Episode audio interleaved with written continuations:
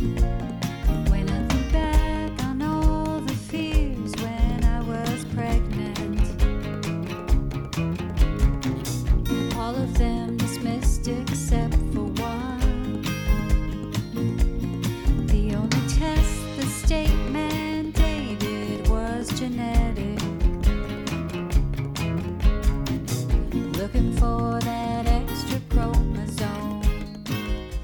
Hello, and welcome to the If We Knew Then podcast.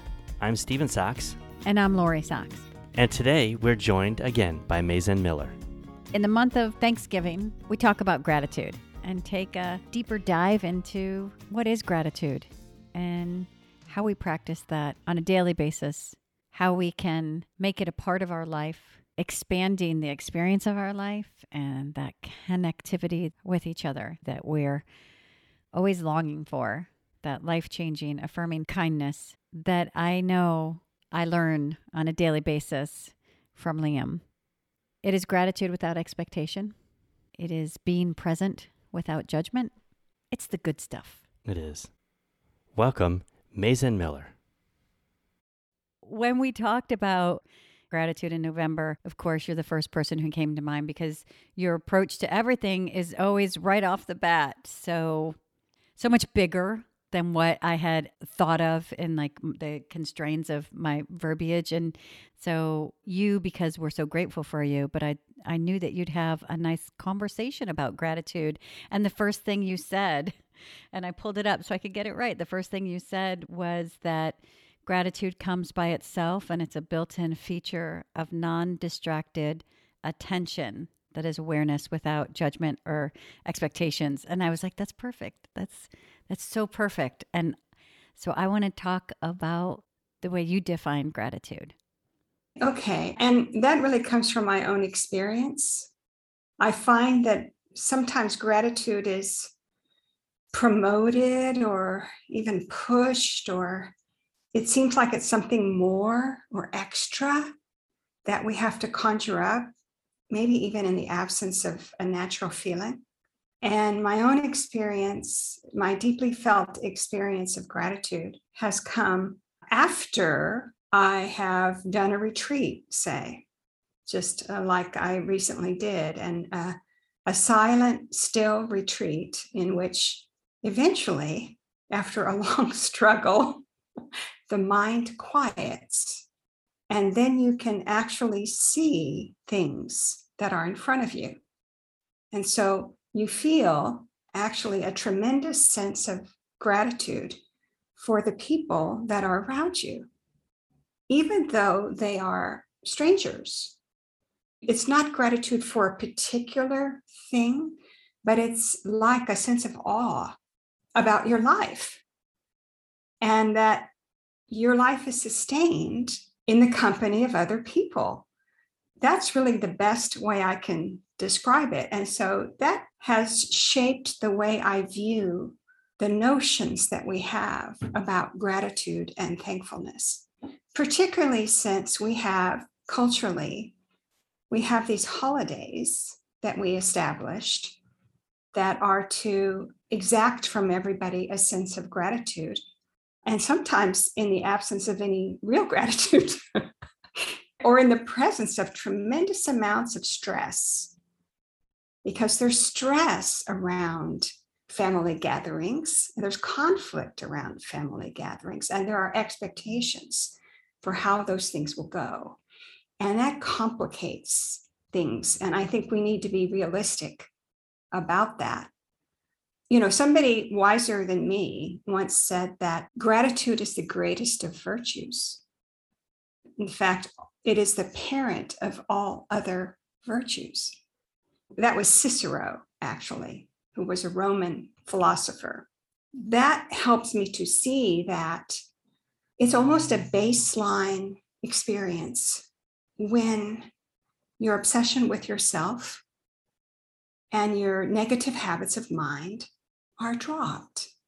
Then you can actually see things in front of you, see reality instead of projecting ill will and complaint and anger and negative judgments. You can't be charitable, you can't be kind, you can't be loving sincerely, that is, unless you are first grateful for your life. It's funny you should say push because I think that's the basis. We just had a conversation with our friend Melissa Kainach, who um, she's a, a mom of a little boy, Birdie, who is in England and he has Down syndrome. And we've talked along the way. And part of our conversation was that expectation on yourself of to be this certain thing. You know, you every everybody projects you're so strong, you're so this, you're so that, and and how that internally creates within us because I'm guilty of it too that that inability or fear to break or to be weak or to show that maybe it's hard sometimes. Yeah, if you're told you're super mom, then you have something to maintain, right? This um, unreachable goal of being super mom. Right. And there's a there's a lot of self judgment there, Mhm. you know, like not wanting not wanting to fail because it feels like in that expectation there's so much that you're upholding, you're advocating, you're bringing awareness, you're you're trying to make a change. One thing that we talked about is that sense of proving, you know, you're going to prove them wrong. And so I don't, it feels the same along the same lines of what you're talking about with gratitude is that that same push. Yeah, it's an extra weight. And it comes from the way in which we idealize concepts and idealize virtues and so forth. And I think that what we need to do with something that we call gratitude is um, boil it down into actions that express gratitude, because otherwise it's a very fuzzy thing. You know, it's not really in particular a feeling. You know, it seems like it's this extra kind of supercharged goodness and so I would say just treat it like thank you. How readily, how sincerely, how many times a day do you say thank you? And that itself, you know, if you make it a practice, will change your interactions and it will change your mindset.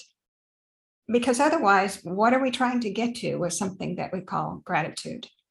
probably in circumstances in which it is more difficult than usual to feel grateful. Like, for instance, if you travel over Thanksgiving or you have whatever the circumstances at Thanksgiving or Christmas or any other seasonal holiday that you celebrate, it's not a day like any other.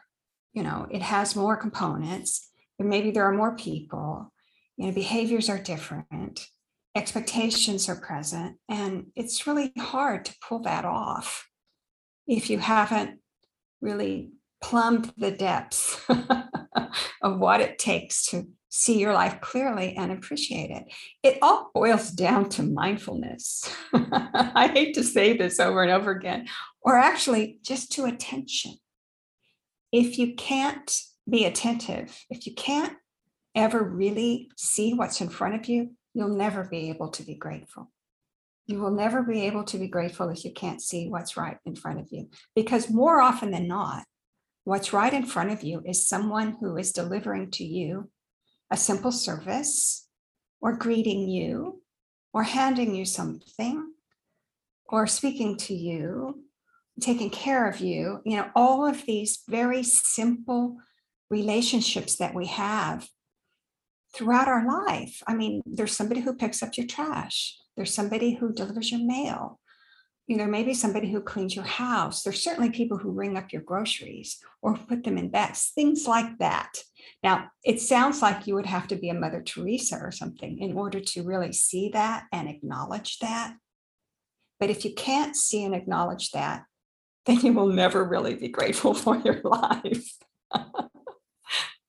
Well, when you talk about making saying thank you a practice, what does that mean? Is it just saying thank you during the day, or I I have, I have a feeling it's a little deeper than that? Oh, you know, I'll, I'll tell you that the things that are the most simple are the most profound. Now, um, I believe that there was a fellow named who was named Meister Eckhart, who was a German mystic who had a famous quotation. You probably see it on coffee cups. It says, If the only prayer you say for your entire life is thank you, that's enough. Now, this is a guy who lived centuries and centuries ago. I mean, he wasn't some kind of new age guy, you know, and he didn't print t shirts or coffee cups. But you see, what happens in those words, thank you, you actually are directing your attention away from yourself and your obsession with yourself, which usually is our negative obsessions like worries or fears or upset, anger, conflict, resentment. You see, that, that's that's really what's going on inside of our heads constantly. So by saying thank you to an individual who's in front of you, you have turned 180 degrees. You have turned your life and your world around. Now, for me now, because I, of my advanced age, I hear myself, I hear myself say, thank you, sir, a lot. or thank you, ma'am, a lot. And yeah, it's to people who most often aren't noticed, you know, aren't aren't noticed at all. I traveled recently, and uh, on the day of my return flight, um, it was immediately after there had been a particular airline that had a lot of cancellations. I mean, thousands and thousands of cancellations. And so, although I wasn't on that airline, overnight, what was to be my experience on this airline changed because suddenly we were 100% booked with upset people, angry people. We were late, you know, the, the cargo holds were full and everybody was crammed in and so forth. And I watched, well, not just the guests or, or the passengers as they came on to the plane, but the uh, flight attendants who were clearly overwhelmed. And, um, you know, the stresses that are on not only them on this day, but every day now with the changes that have taken place in the industry. First, I was upset. I was upset at my seat and I was upset that I didn't have any place to put my carry on. And I was upset that I didn't have access to my computer. And I was upset. But then I noticed them because of the poor location of my seat. I was I was right next to the flight attendants and I saw what they were going through. You know, they were going through a lot. They were going through a lot. And suddenly I thought, oh, how can I be upset that I don't have access to my computer on this five and a half hour flight? when I see what they're trying to do is get everybody on, get, get everything done it was an extremely stressful situation. So I said, how can I worry about myself in this circumstance? Because this kind of scene is replaying everywhere, every day. And if I hold to my, well, first off, to my blindness, you know, and just be another upset, unruly passenger, or to my obliviousness, I mean, we go through life without seeing anyone or anything and uh, we're locked in a negative mindset, fuming over circumstances that are beyond our control. And um, we can't begin to make life better until we can wake up from that nightmare. Yeah, we, we do go through life without seeing, and I think specifically to flight attendants, you, you see someone that is there to protect you, uh, to show you how to be calm in a situation, and yet 20 minutes later, you're like, uh, where's my soda? it's, it's, it's a weird dichotomy of a profession to have to be that responsible, but then take on the negativity sometimes you do as a server. And also, we've seen, you know, we've seen this huge increase in rude customers in all industry types. Now, I think that that reflects the circumstance that we're living in and uh, that we're all fed up and that we want things to, you know, be a different way. You know, so we're all stressed. But I think until we can see that, until we can see that, until we can see that in our schools, uh, until we can see that in our children's lives, they're extremely stressful now and in one another's lives. I live a small life. You know, that's one thing I realized in, in, in my travels. My goodness, I became very accustomed to sitting in this spot and going nowhere. But the world is really crying out to be seen and heard. Uh, we have a lot of work to do and to really restore basic human kindness, I think. It's funny you should say to see someone else because I'm I'm listening and my goal today is just I, I'm not type. Usually I take notes. I'm not writing. I just want to be like in this conversation.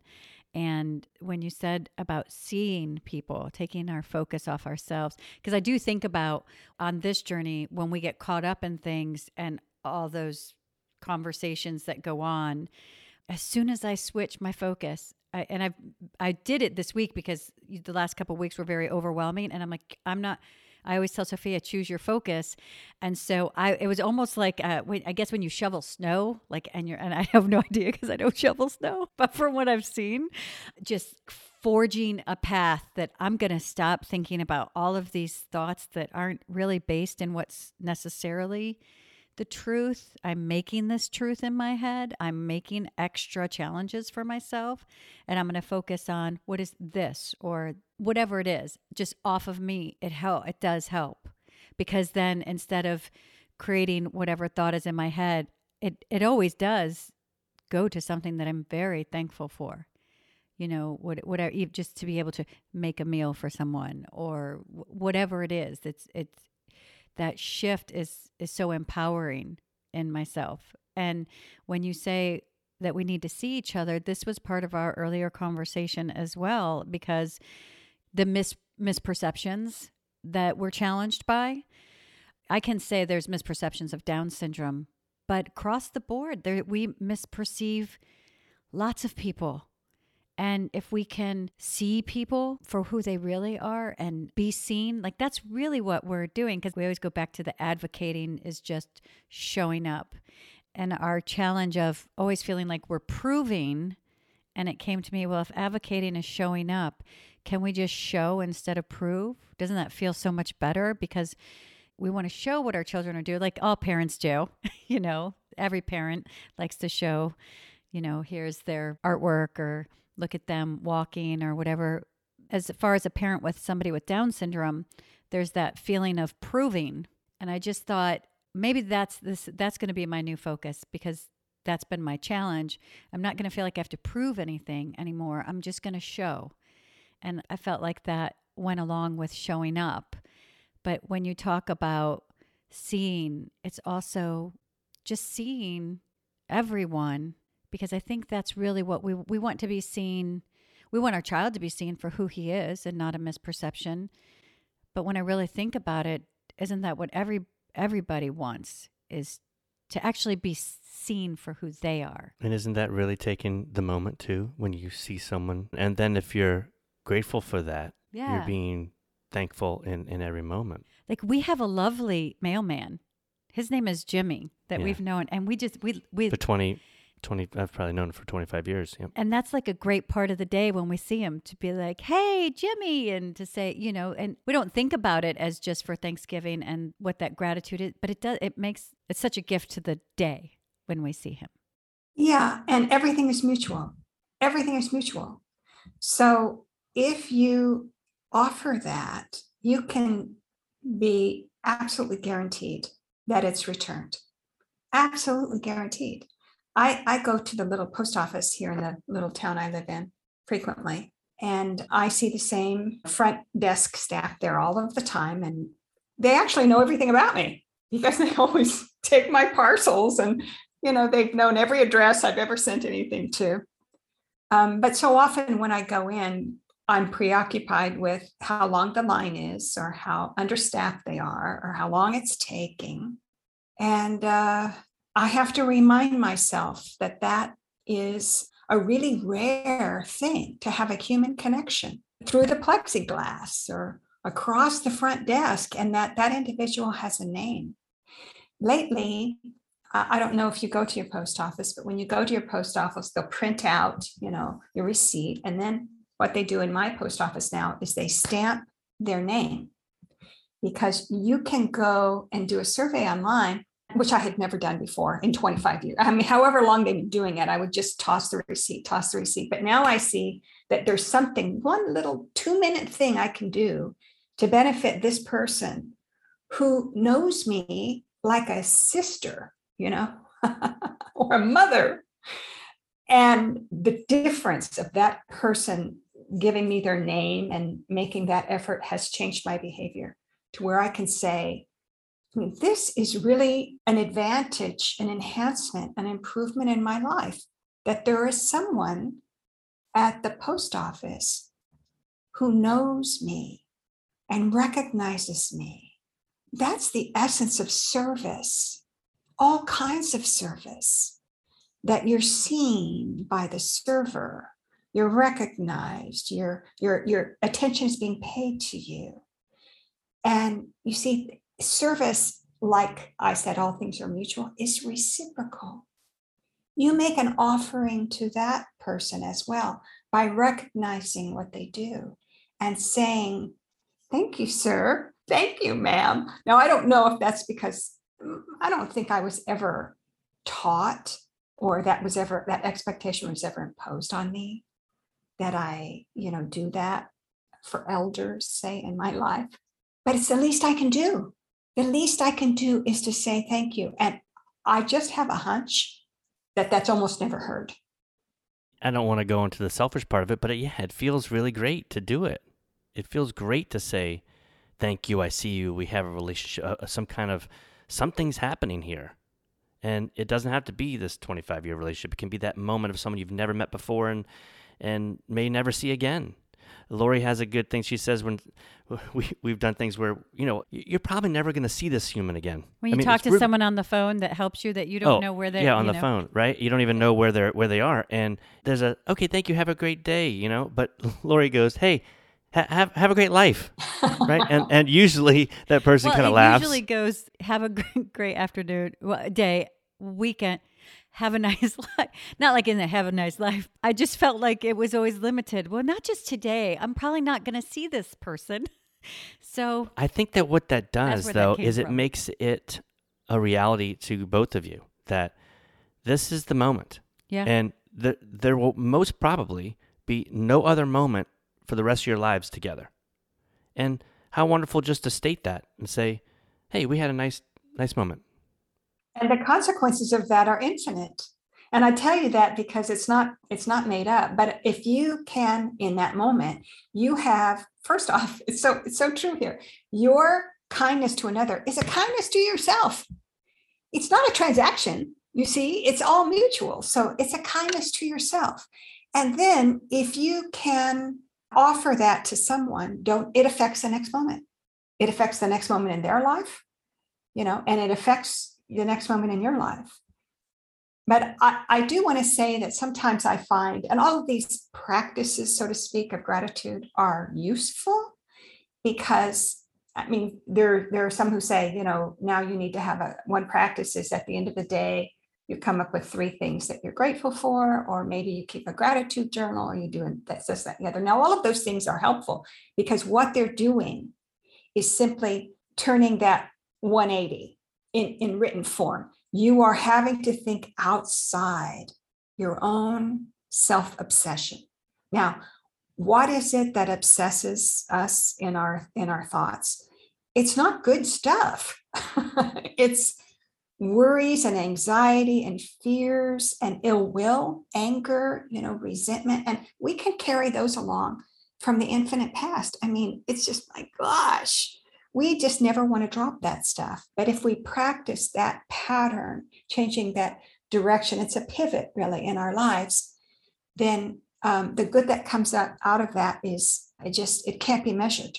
You know, the power in this moment to affect the infinite future is untold. So that's just if you need another reason to do it. But the fact that it will make you feel good, that's the best reason of all. It will make you feel good. Because if we know knowingly slight or offend or are inconsiderate to uh, someone else, we know that too.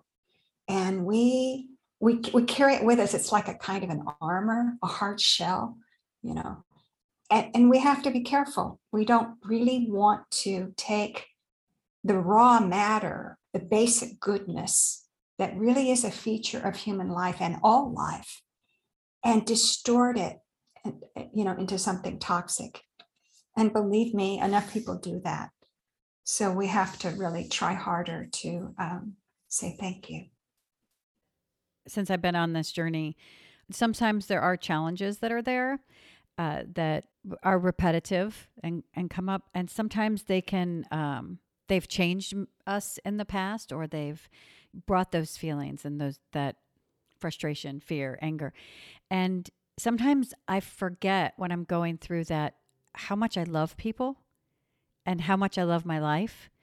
And that's that's when I will I feel the difference. Like if I, I go to the store and I'm not perfect at it always, but I know that it's there, so I try to make it a habit that amongst all of those other feelings that walking into the Trader Joe's and getting Liam his favorite snack and looking at the person who I do. It's like my uh, post office, although I do love post offices.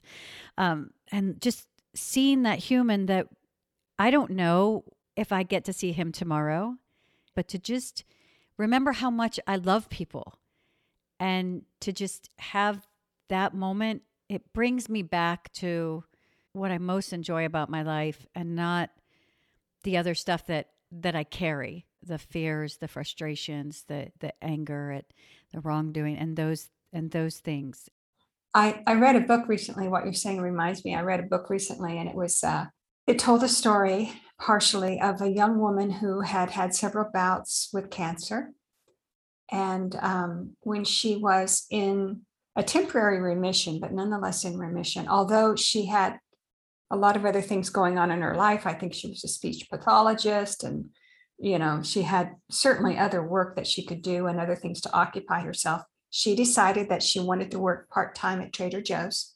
As a, I believe she was just a sacker before she was uh, a cashier. And the reason was she had been so long someone who was viewed as um, unfortunate, you know, and in a, in a sad and pitiable way because of her illness. She just wanted to be in a place where she could have fun and cheer people up.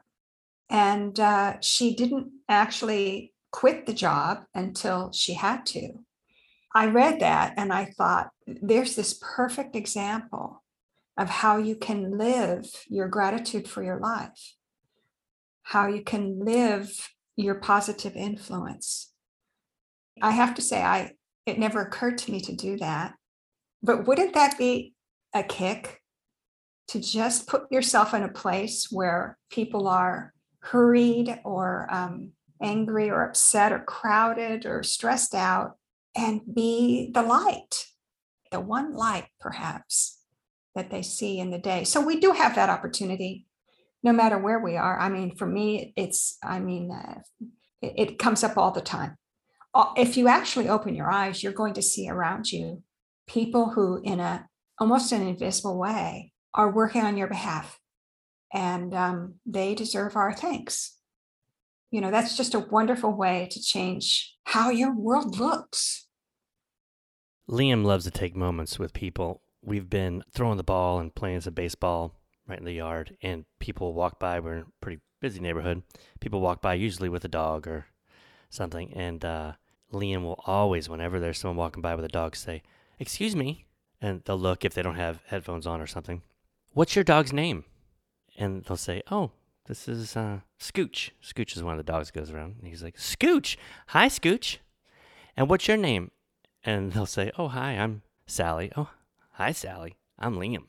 And it just is, uh, it's a, it's a great moment for me because I love the fact that he's communicating to people and people are understanding him and all that fun stuff. But we're taking the moment to say, hey, we're here. We're both here. We're all here there's going to be a time where we're, none of us are here. And, and we did it. We're, we're here together. And it's, it's a really great moment. I could sum up then all of my instructions to you is be more Liam. yes. One of my biggest challenges early on was taking Liam to a grocery store because, you know, it was alarming to me the things at first that people would say because I was new you know just some of the things people would say to the to the point where i would just not want to go into the grocery store and then as he got older and again he wants to know hello hi at first it was just hi and then and it was a challenge. That was another, you know, learning lesson of what are people going to think or, you know, just all all of this stuff that I was bringing. And it has been really recently that we've gone in and he would do the same where he slows down and he'll be he'll see a dog because there's a dog in Trader Joe's and he'll say, "What's your name?" And I just noticed because in Trader Joe's people are pretty busy. They're there to get stuff and go. I I saw it change people. And it wasn't those looks that I'd seen or maybe they weren't there before, but I had seen them as being judgmental or you know, those preconceived whatevers. It was a, a real light he was bringing to these people that enjoyed stopping. Or, like, I remember there was a mom and she was in such a hurry, and Liam was like, Hey, what's your name? and and I was like, well, you know, and I try to, you know, it's socialization. Well, sometimes people are in a hurry, and you know, we just it's best if you make eye contact. You not just and she screeched on her brakes, and she was like, oh, I'm sorry, this is, and she and the longer she introduced her kids and her dog, she slowed down. And I just saw that beautiful impact, that beautiful of just touching humanity and people. What started out as my worst nightmare going into a grocery store with Liam is now one of the most joyous parts of my day because it's such an experience to you know, everything that I advocate and bring awareness to of like someone's value and worth, it's just there. There's no way and it could be questioned. It's just in the most beautiful way. I see him shift a room. What he does over and over is he makes that moment from walking from the salsa to the ranch a moment instead of just forgotten seconds of time. It's an actual moment of life and we need those. Absolutely, we do. You know, in his own way, he's what he's marshaling here is this extreme attention and devotion people have for their dogs and how they identify with their dogs. And then to be seen and greeted through the dog, that's a straight shot to the heart for everybody. You see, it's not contrived at all. And that's kind of what I'm getting to. Let's not contrive Let's not make something up about being grateful. It'll just be one other thing that people are pretending to be. And that's not useful. We have to clear away what stands in the way of us seeing clearly and appreciating life. Now, my first teacher was a Japanese Zen teacher, and uh, he had a phrase he used all the time. And he would say, uh, How do you appreciate your life? He didn't mean gratitude.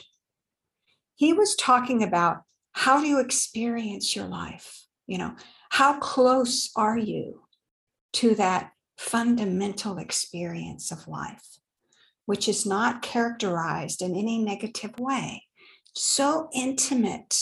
And that's what we're getting back to here. You see, there's not a single thought that interferes with Liam's expression he sees and he does it. He says it. He doesn't hesitate. He doesn't second guess. He doesn't have a bad feeling. He has no expectation that people will ignore him. And that's that purity of mind that we actually should aspire to. We're very jaded. You know, you say we're socializing. Well, we all have been hyper socialized, you know, and so we're very cautious about each other. We expect something, but usually it's the worst. You see, now how can how can we live like this? And why do we live like this? You see, the time we're talking about moments, but even if you compile every single second of your life, it's a flash. Mm-hmm. We have no time to spare. You know, that's really my experience of gratitude. If it's not lived in, in kind of a spontaneous way that I can really see and acknowledge another. And it's easy to do it with inanimate things like I can appreciate sunshine, you know, or I can really be grateful for rain. But in these everyday situations, can I suspend my fear and my judgment and simply be present? And then I might see that somebody is offering me a profound service. And what makes it profound? It's very ordinary. But really, that's what we're all doing. You know, what we think of as life really is just service to one another over and over and over again. We may not recognize it as such, but one day you're really grateful for the UPS delivery man, and one day you're really grateful for a teacher, and one day you're really grateful.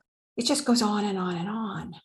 You know, and actually, sometimes I have to tell you this. This didn't happen this time, but sometimes I've been on a crowded airplane, traveling from usually from a retreat, someplace to the other. And when I am traveling from a retreat, people find me very approachable.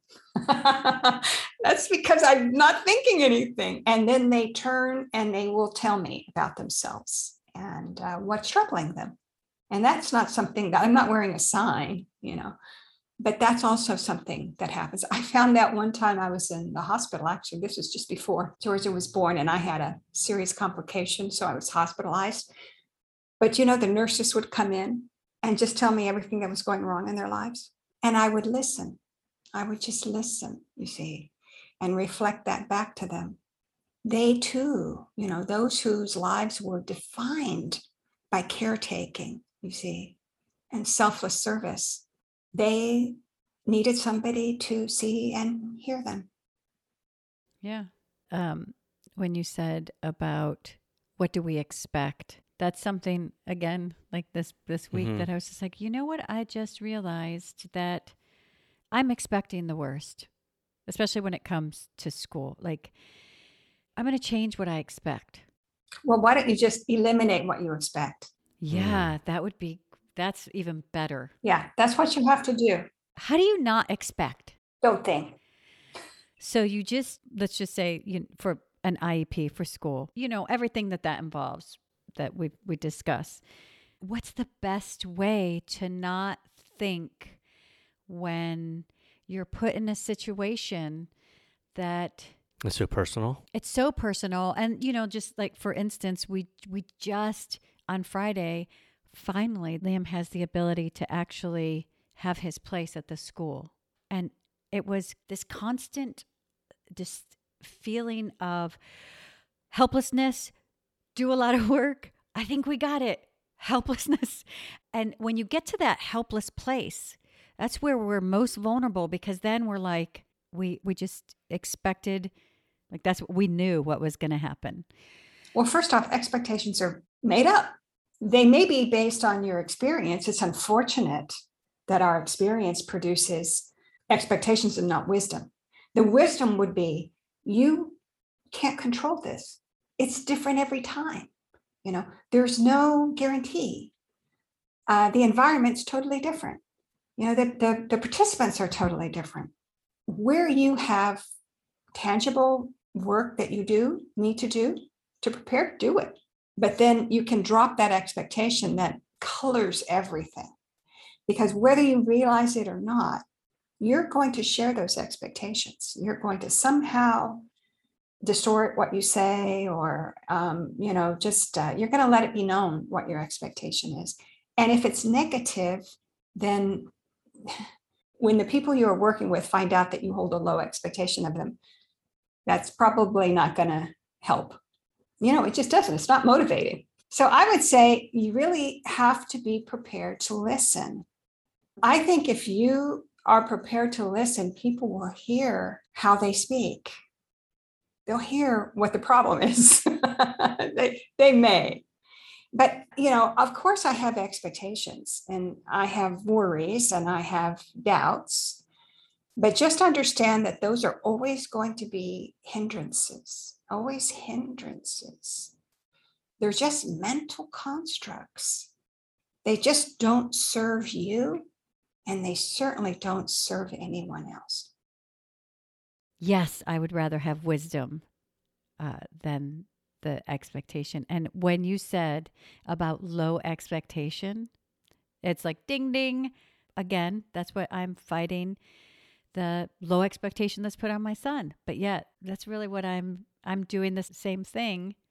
I'm putting a low expectation on someone else. So I can as a ding ding moment. It was for me too. it's not just an unusual or a specific circumstance. I mean, what it's interesting the service that you bring, that you two bring, and that Liam brings is unifying for everyone because we might think our circumstances are different, but as human beings, our behaviors are all the same. So we, you know, we're we we all uh, draw foregone conclusions. You see, which is just another way that we distort and limit the possibilities uh, in people, in others. Um, you know, and you might think of the teacher or you know the counselor, the advisor, or the specialist as being a fixed entity, but they're not. They are learning through these processes that you go through. They will have different experiences, and then maybe one day, you know, they will have had their again their fear-based judgments erased because it takes a really wise person to see the truth, which is that um, they were wrong or that they um, they misjudged, that they themselves perpetuated uh, a negative stereotype. So hold out hope and be also be grateful for these folks that you see only in an adversarial role, which means at the end of the meeting, say thank you so much for taking this time and sharing this. You know, we really trust you. Um, and your job is difficult. I feel like this is what I was saying to the flight attendants, or not, at least thinking to the, the flight attendants. Oh my goodness, your job is so hard and you're doing the best you can. And I'm grateful that you're here. And can I have a cup of coffee? That's it, right? Seeing someone instead of seeing our judgment. And Mhm. and actually I can see now that just that just that huge lesson of uh, what I'm fighting for, I'm actually guilty of doing myself. I'm Hmm. fighting for equality. I'm fighting for not to have a low expectation. I'm fighting for, I'm not going to say fight, I'm working towards having that bar higher, you know, the limits taken off. But I have limited, I've let something in the past create those those limits and whether or not they're there it's not my I don't need to what what's my focus going to be, right? What's my focus going to be? And I can just appreciate that these people I don't want that job. I've often said because we know it's not just something that they do. We know it's something that they're told to do. I, I don't want that job. The school job. Yeah, the school job. And and I have seen a shift honestly in the last year. And it was in that conversation now that I'm thinking is I did say I know this is really hard. I know you probably don't want to say what your decision is going to be to me because I can only imagine how hard that is. We know that this is what is what is best and I just I hope that that's, you know, where we end up. But then of course I hung up and I was like, you know that this is not going to Yeah, well, your but then it- expectation. I think we were so shocked when, for the first time in so long, someone had done what was right for Liam. It's always possible. Yeah, and it like it stopped us. Like he uh, he was on the phone. He goes, "Are you there?" And I couldn't talk because there was this feeling of I want to cry and throw up at the same time, which I guess is maybe that's what no expectations feels like. I don't know, but it was it was a fabulous experience and and moment to have. And I I hadn't really thought that I had done anything differently because the the fight always seems the same but but I had I had expected someone to do the right thing. Okay, now I'm going to ask you a question. This individual that you're talking about, even no matter how long ago it was, did you put your gratitude in writing? I did, we did send an email. Yeah, we did. Did, and then I was fortunate enough to be able to see this person also on Friday. And you know, it was probably the best moment I've had with this person because it was a sincere, you know, that when you talk to someone and every word matters, which I guess every word should always matter, but when you're aware and maybe the words were really hard to speak, but it was, I can only think that my appreciation was so big that it was hard to find the word. And I said, just thank you And it was just a really nice moment. And I said, I don't know what tomorrow brings or the next IEP that we have or whatever it is, transition.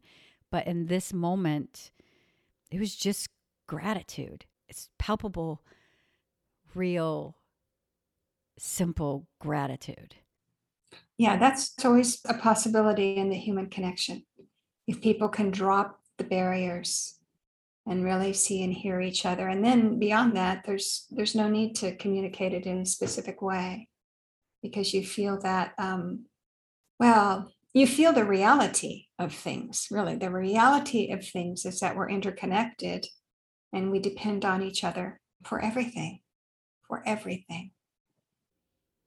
And I think I also let go of that need to say, and I don't usually do this, but in my head, but like to say, thank you, but don't forget this, this, this, and this, right? In my head, like to hold on because all it just felt like is that race, that whatever that period of time, that challenge.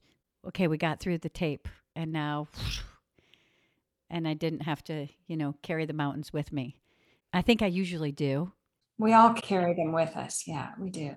We do. And that's what we have to drop because the weight of that, the pressure of that, the stress of that is not real. Yeah, we have to do that. I think I would go back to saying to Melissa when she was talking about that ex that self you could do it the same self expectation that if you break then you're weak or if it becomes hard that whatever the guilt if you miss something or I think it, it, it would be the same thing as to drop those mm-hmm. self expectations. Oh, Well, of course. Yeah. Well, you know, when you talk about expectation, it what came to me was expectation. Number one is not living in the moment. That's that's thinking ahead of what's happening, what the recourse will be, or what I expect to be in the next moment. But also, in certain instances, it can counteract gratefulness. I think of walking to the corner store often to get something, and I'll run into three or four people on the way because we live in a kind of a busier area. Oh, I've said that twice now. Uh, and I'm I always say hello. What's that? That the area is busier. Yeah. Well, we live in we live in a city. Uh, I just grew up in a lot of places where you could walk and you would never see anybody, a raccoon or something. But I'll always say hi or good afternoon or something, and very often there's no response. And in the past, I've caught myself saying, you know, I can walk around town, say hi to somebody.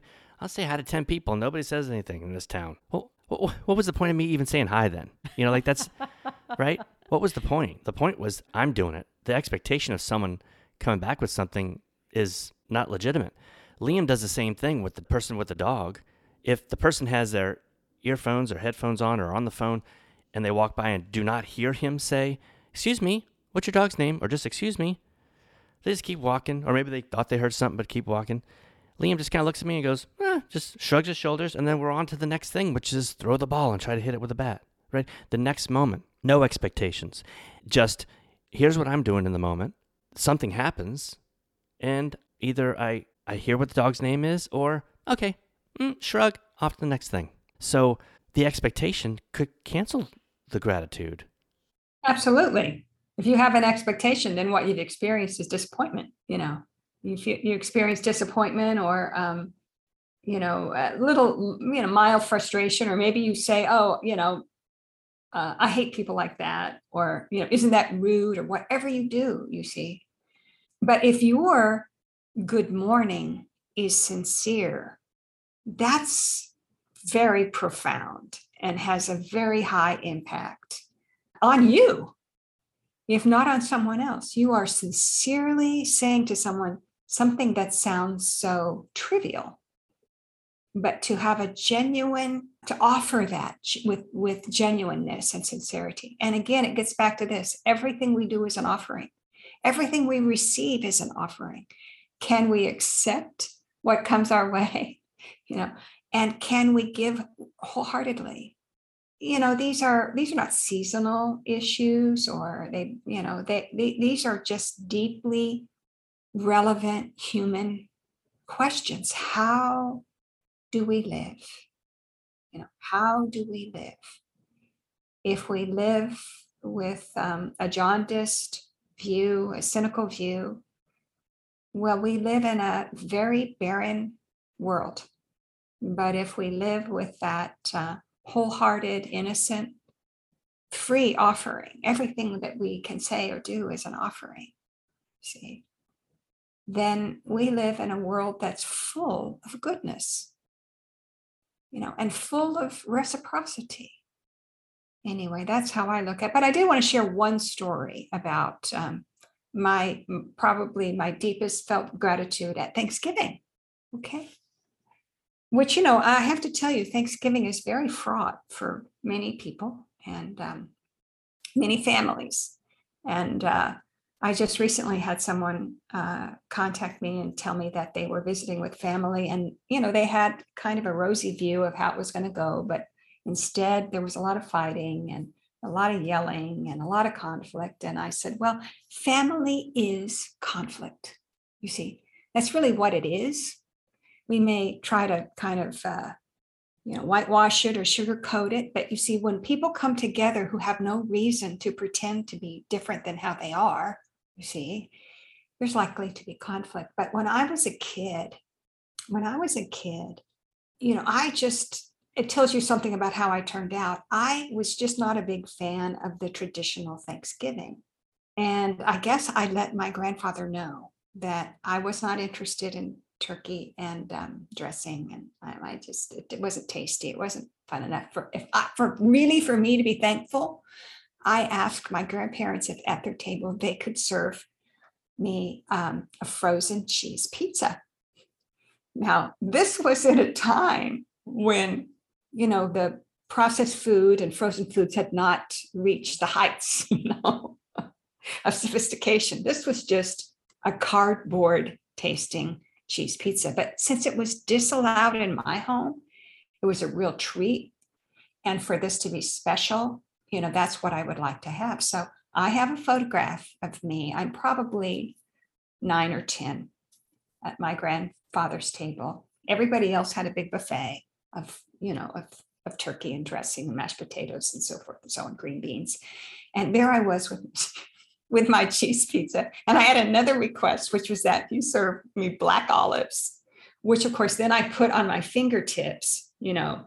And I was eating the black olives off of my fingertips with my cheese pizza. And what what I, the point I'm getting to is that my grandfather was so delighted to see me enjoy what I'd been offered that to me was is just such a lifelong lesson. I need to be more like my grandfather and Liam to really see and receive and recognize what pleases people, what people need, how to include people, how to respect people, and to give it. And so that's oddly enough, somehow, what I can offer you in terms of my lesson in gratitude. Let it be frozen cheese pizza you know, and let it be black olives. It doesn't have to look a certain way for it to be real. And that's what we need to remember in all of our encounters. It doesn't have to look like a postcard or, you know, a storybook to really gather with people as you are and as they are and let people be totally themselves. That's the greatest joy. And uh, what a gift. I just love talking to you. Just the gifts. Maybe it's because I'm so thankful each time we sit down to talk and I see you and I, I really am very focused. I, I don't I don't I no longer take notes. I'm very focused on hearing because one of my favorite things to do is afterwards when Stephen's editing is to go back and listen and then I it seeks in even more and I remember and I can even hear more of of what we talked about. And um, there's been so many of the simplest turns, even just today, checking in and how can I ask for something that I'm not giving? Maybe they're fighting too to not have the expectation on them. Um, my life is richer knowing you, and I'm very thankful for that. Thank you for this heart expanding and mind expanding conversation and and thank you. I can see you're practicing. Nailed it. Thank you, too. Uh, thank you, both of you, for your friendship. Thank you. All right. I love you guys. Love you too. Oh, we love you. Goodbye, Maezen. Okay. Bye now. Please follow us on Twitter at If We Knew Then Pod, and you can drop us a line on our Facebook page at If We Knew Then Pod, or visit our website, ifweknewthen.com, to send us an email with questions and comments. And you can join our mailing list there and get alerts of future podcast episodes. All these links will be added to this episode's show notes. Thank you again, and we look forward to you joining us on the next episode of If We Knew Then.